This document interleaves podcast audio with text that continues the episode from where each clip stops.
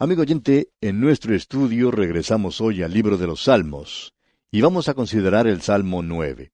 Finalizamos el Salmo 8 en nuestro programa anterior y dijimos al llegar a ese Salmo mesiánico, Salmo 8, que era como el subir por una escalera, el escalar una montaña.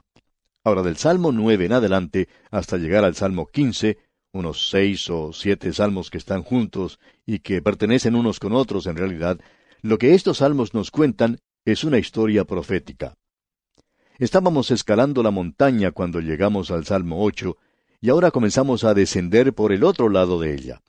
En esta sección aquí estamos percibiendo algo del remanente judío al término de las edades. Vemos el sufrimiento, vemos al hombre de pecado, a la persona sin ley que aún aparecerá en esta tierra. El Salmo 9 y el que le sigue, el Salmo 10, están unidos estrechamente. Hay cierta estructura alfabética aquí y también un acróstico que no se puede notar en nuestra traducción, pero que aparece en otras. Como resultado, uno puede notar que en versiones como la Septuaginta y la Vulgata se ponen estos dos salmos juntos en lugar de quedar separados. Aquí tenemos otro término musical, y ya hemos informado que la mayoría de estos salmos han sido escritos por David. Él era el dulce cantor de Israel, el salmista, y él era un gran músico. Y aquí se nos dice en el título del salmo que es al músico principal sobre Mutlaben, salmo de David. David lo escribió y es al músico principal sobre Mutlaben. Ahora, ¿qué es lo que quiere decir esta palabra? Bueno, su significado es muerte del Hijo. Y dirigimos nuestra atención a algo similar en el Salmo 8, donde algunos habían identificado este título como que correspondía a ese salmo anterior. Pero opinamos que lo podemos identificar aquí, muerte del Hijo. Y ha existido diferentes maneras de identificar esto en la vida de David, y por supuesto, lo más importante podría ser la muerte del gigante Goliat. Otros lo identifican con la muerte del hijo de Betsabé, pero su significado es, como dijimos, muerte del hijo, del primogénito. Quisiéramos opinar que se refiere a lo que ocurrió en la tierra de Egipto la noche de la redención, cuando murieron los primogénitos. Y este salmo comienza con una alabanza, de la misma manera en que lo hizo el Salmo 7, y también como en ese salmo, en este salmo tenemos la alabanza que es una anticipación a la victoria que llegará cuando, como el Salmo 8 predijo de una manera hermosa, todas las cosas serán puestas bajo los pies de aquel que fue hecho un poco menor que los ángeles. Es así como podemos ver en esta primera sección del Salmo un pronóstico profético de lo que serán las condiciones en el mundo cuando el Hijo del Hombre haya recibido el trono en justicia y en paz. Bien, con eso en mente, comencemos ahora a leer este salmo y esperamos que usted note las frases que tenemos al mismo comienzo. Leamos los primeros dos versículos de este salmo nueve. Te alabaré, oh Jehová, con todo mi corazón, contaré todas tus maravillas. Me alegraré y me regocijaré en ti, cantaré a tu nombre, oh Altísimo. En vista de la redención que vendrá en el futuro, aquí tenemos un gran canto de alabanza que el pueblo de este mundo entonará en aquel día. En el libro de Apocalipsis tenemos un cuadro en el que esta gran compañía de Israel está allí para alabar a Dios. La iglesia estará allí, los veinticuatro ancianos y será un tiempo de gran alabanza a Dios. Nuevamente entramos en esa época del reino, que es mencionada en el Salmo 8, cuando todas las cosas serán puestas debajo de sus pies. Escuche lo que dicen los versículos 3 y 4 de este Salmo 9. Mis enemigos volvieron atrás, cayeron y perecieron delante de ti, porque has mantenido mi derecho y mi causa, te has sentado en el trono juzgando con justicia. Lo importante que tenemos que notar aquí es, como dijo Martín Lutero, es que uno con Dios es una mayoría. Y él no se preocupaba mucho de que Dios estuviera de su lado, sino que quería estar seguro que Él estaba del lado de Dios. Eso es lo importante aquí. Mi derecho y mi causa son las justas. Tenemos que estar seguros de eso. Tenemos que estar seguros que estamos del lado de Dios. Ahora este es el tiempo que se acerca, el tiempo del juicio. Veamos ahora el versículo 5 reprendiste a las naciones, destruiste al malo, borraste el nombre de ellos eternamente y para siempre. Este es un salmo muy hermoso. Escuche lo que dice el versículo seis. Los enemigos han perecido, han quedado desolados para siempre, y las ciudades que derribaste, su memoria pereció con ellas. Esta es una declaración muy severa del juicio que se aproxima. Y a veces nos preguntamos, ¿es que no se predica del juicio en la actualidad? Pues bien, lo diríamos de esta manera, que se ha predicado lo suficiente de cierta clase de juicio, pero debemos notar dos cosas. Una es que hay muy pocos mensajes basados en el tema del infierno. La mayoría de los sermones que se escuchan en la actualidad son del consuelo para el pueblo de Dios. En realidad hay demasiados sermones que están siendo dirigidos hacia aquellos que parecen tener cierta clase de complejos o que están buscando a alguien para poder llorar sobre sus hombros. Sin embargo, hay algunos que consideran el tema del infierno, pero se nota demasiada dureza, demasiada severidad en el predicador, y pensamos nosotros que un hombre así, antes de predicar sobre el infierno, debería analizar su propio corazón, para estar seguro que si él está predicando sobre el juicio y sobre el infierno, que eso lo esté afectando a él. ¿Le duele a él el corazón al saber que hay muchos hombres que están perdidos?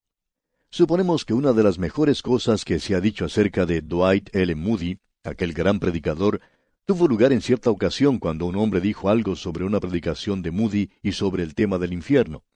Un incrédulo dijo lo siguiente, No me gusta escuchar sermones sobre el infierno, pero si hay un hombre que puede predicar sobre ese tema, ese hombre es Dwight L. Moody. Debemos decir, amigo oyente, que no solo debería haber sermones sobre el infierno, sino que también tiene que haber o existir la persona apropiada para hacerlo. Supongo que una de las razones por la cual yo nunca predico más sermones sobre ese tema es porque esta misma cosa de la que estamos haciendo mención debería mover mi corazón mucho más de lo que sucede en la actualidad. Ahora el salmista deja bien en claro aquí que los enemigos de Israel van a ser conquistados, y eso quiere decir que es para el remanente que permaneció al lado de Dios. Esta es la victoria de Dios, y en realidad lo que aquí tenemos es la muerte del Hijo, del primogénito en Egipto. Creemos que lo lleva uno al mismo lugar donde nació el antisemitismo. Comenzó allá en la tierra de Egipto. Un nuevo rey en ese lugar esclavizó a la nación elegida, este hombre trató de exterminarlos, a la raza completa, tratando de frustrar la gracia y el propósito de Dios en su redención. Y desde ese momento las naciones han sido enemigos de Israel. Y continuarán siéndolo y odiándolos hasta el día de la redención. Debemos decir que aún en nuestros días existe un sentimiento contra esa nación. Ahora tenemos en los versículos siete al doce de este salmo que el reino es establecido, el trono de justicia es establecido. Escuche lo que dicen los versículos siete y ocho de este Salmo nueve. Pero Jehová permanecerá para siempre. Ha dispuesto su trono para juicio. Él juzgará al mundo con justicia y a los pueblos con rectitud. Eso es muy importante. Pensamos que nos hace falta tener más jueces. También pensamos que necesitamos más jueces que sigan muy de cerca la ley que puedan aplicar castigos cuando el castigo es merecido. Hay demasiados jueces tiernos, estamos seguros, hombres que están tratando de ser populares, y eso parece ser lo común en nuestros días. Se necesita la justicia en la actualidad. Aquel que es justo y aquel que hace las cosas con justicia es Dios. No es lo que usted o yo pensamos que debería ser. Es Dios quien pudo separar la luz de las tinieblas. Yo nunca lo he podido hacer. Nunca me he levantado antes del amanecer y he realizado algunos movimientos con mi mano y hacer que aparezca el sol. Es Dios quien hace eso. Él es el único hoy que cuando dice que una cosa es justa, así es. Y si usted no piensa de esa manera, amigo oyente, pues usted está equivocado. Es así sencillamente. Alguien tiene que hacer las reglas, así es que Él es quien crea todas las normas para este universo. Él es quien lo hace andar, y Él va a estar allí por mucho tiempo. Opinamos que Él tiene esa prerrogativa en la actualidad. Esta es una tremenda sección de los salmos en la que nos encontramos hoy. Vamos a tener que comenzar a señalar los puntos más sobresalientes de estos salmos y comenzaremos leyendo el versículo 13. Tenemos ante nosotros un cuadro de la condición anterior a su llegada a establecer su reino. ¿Qué es lo que todos nosotros necesitamos antes que Él venga? Bueno, escuche la primera parte del versículo 13 del Salmo 9.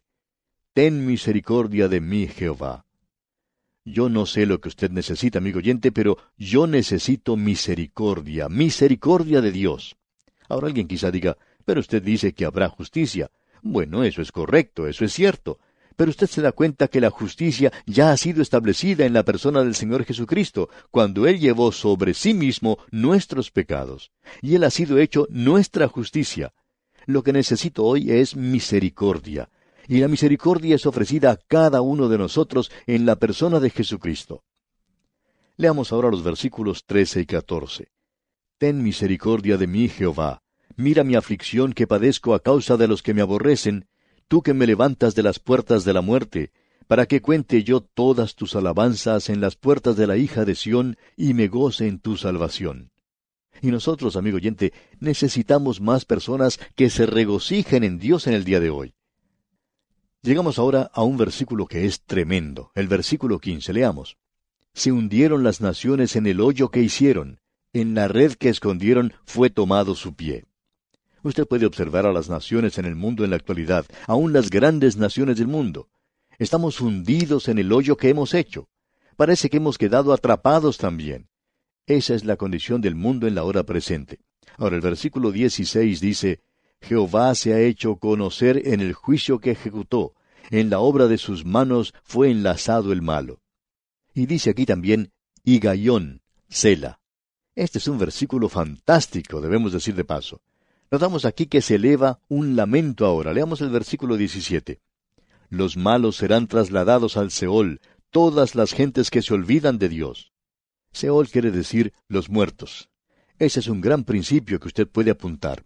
Tenemos ante nosotros un gran salmo en verdad. Luego dice, porque no para siempre será olvidado el menesteroso. Sin embargo, así es en la actualidad. Parece que hay programas para ayudar a los pobres, pero la persona que se encuentra a cargo de todo parece recibir todo lo que viene, antes que eso pueda ser entregado a aquellos que lo necesitan realmente porque no para siempre será olvidado el menesteroso. Él juzgará a los pobres, eso es otra cosa que debemos mencionar. Ellos recibirán justicia algún día, no será sino hasta cuando llegue el Señor Jesucristo. Usted sabe que nosotros, los pobres, deberíamos estar más interesados en el Señor Jesucristo. Hay tantos en la actualidad que están en la pobreza y están acudiendo hacia los partidos políticos, se inclinan hacia ciertos candidatos políticos sin importarles de qué partido son. Pero amigo oyente, permítanos decirle que esta gente no va a hacer mucho por usted. Lo único que ellos están tratando es lograr un puesto de poder en el gobierno, y no están tratando de ayudar al necesitado. El Señor Jesucristo, en cambio, no está buscando algún puesto de poder en el gobierno. Él ya tiene el suyo. Él es el Rey de Reyes y Señor de Señores. Así es que Él no está buscando ansiosamente complacer a ningún partido político o a algún grupo en particular en este mundo. Cuando Él vino aquí por primera vez, vino a hacer la voluntad de Dios. Ya que Él es Dios, cuando regrese nuevamente, Él va a hacer su propia voluntad. Amigo oyente, como dice aquí el versículo 18, porque no para siempre será olvidado el menesteroso, ni la esperanza de los pobres perecerá perpetuamente. Ellos están esperando mucho de los hombres en la actualidad, pero solo Dios puede satisfacerlos. Escucha ahora lo que dice aquí el versículo 19 de este Salmo 9. Levántate, oh Jehová, no se fortalezca el hombre, sean juzgadas las naciones delante de ti.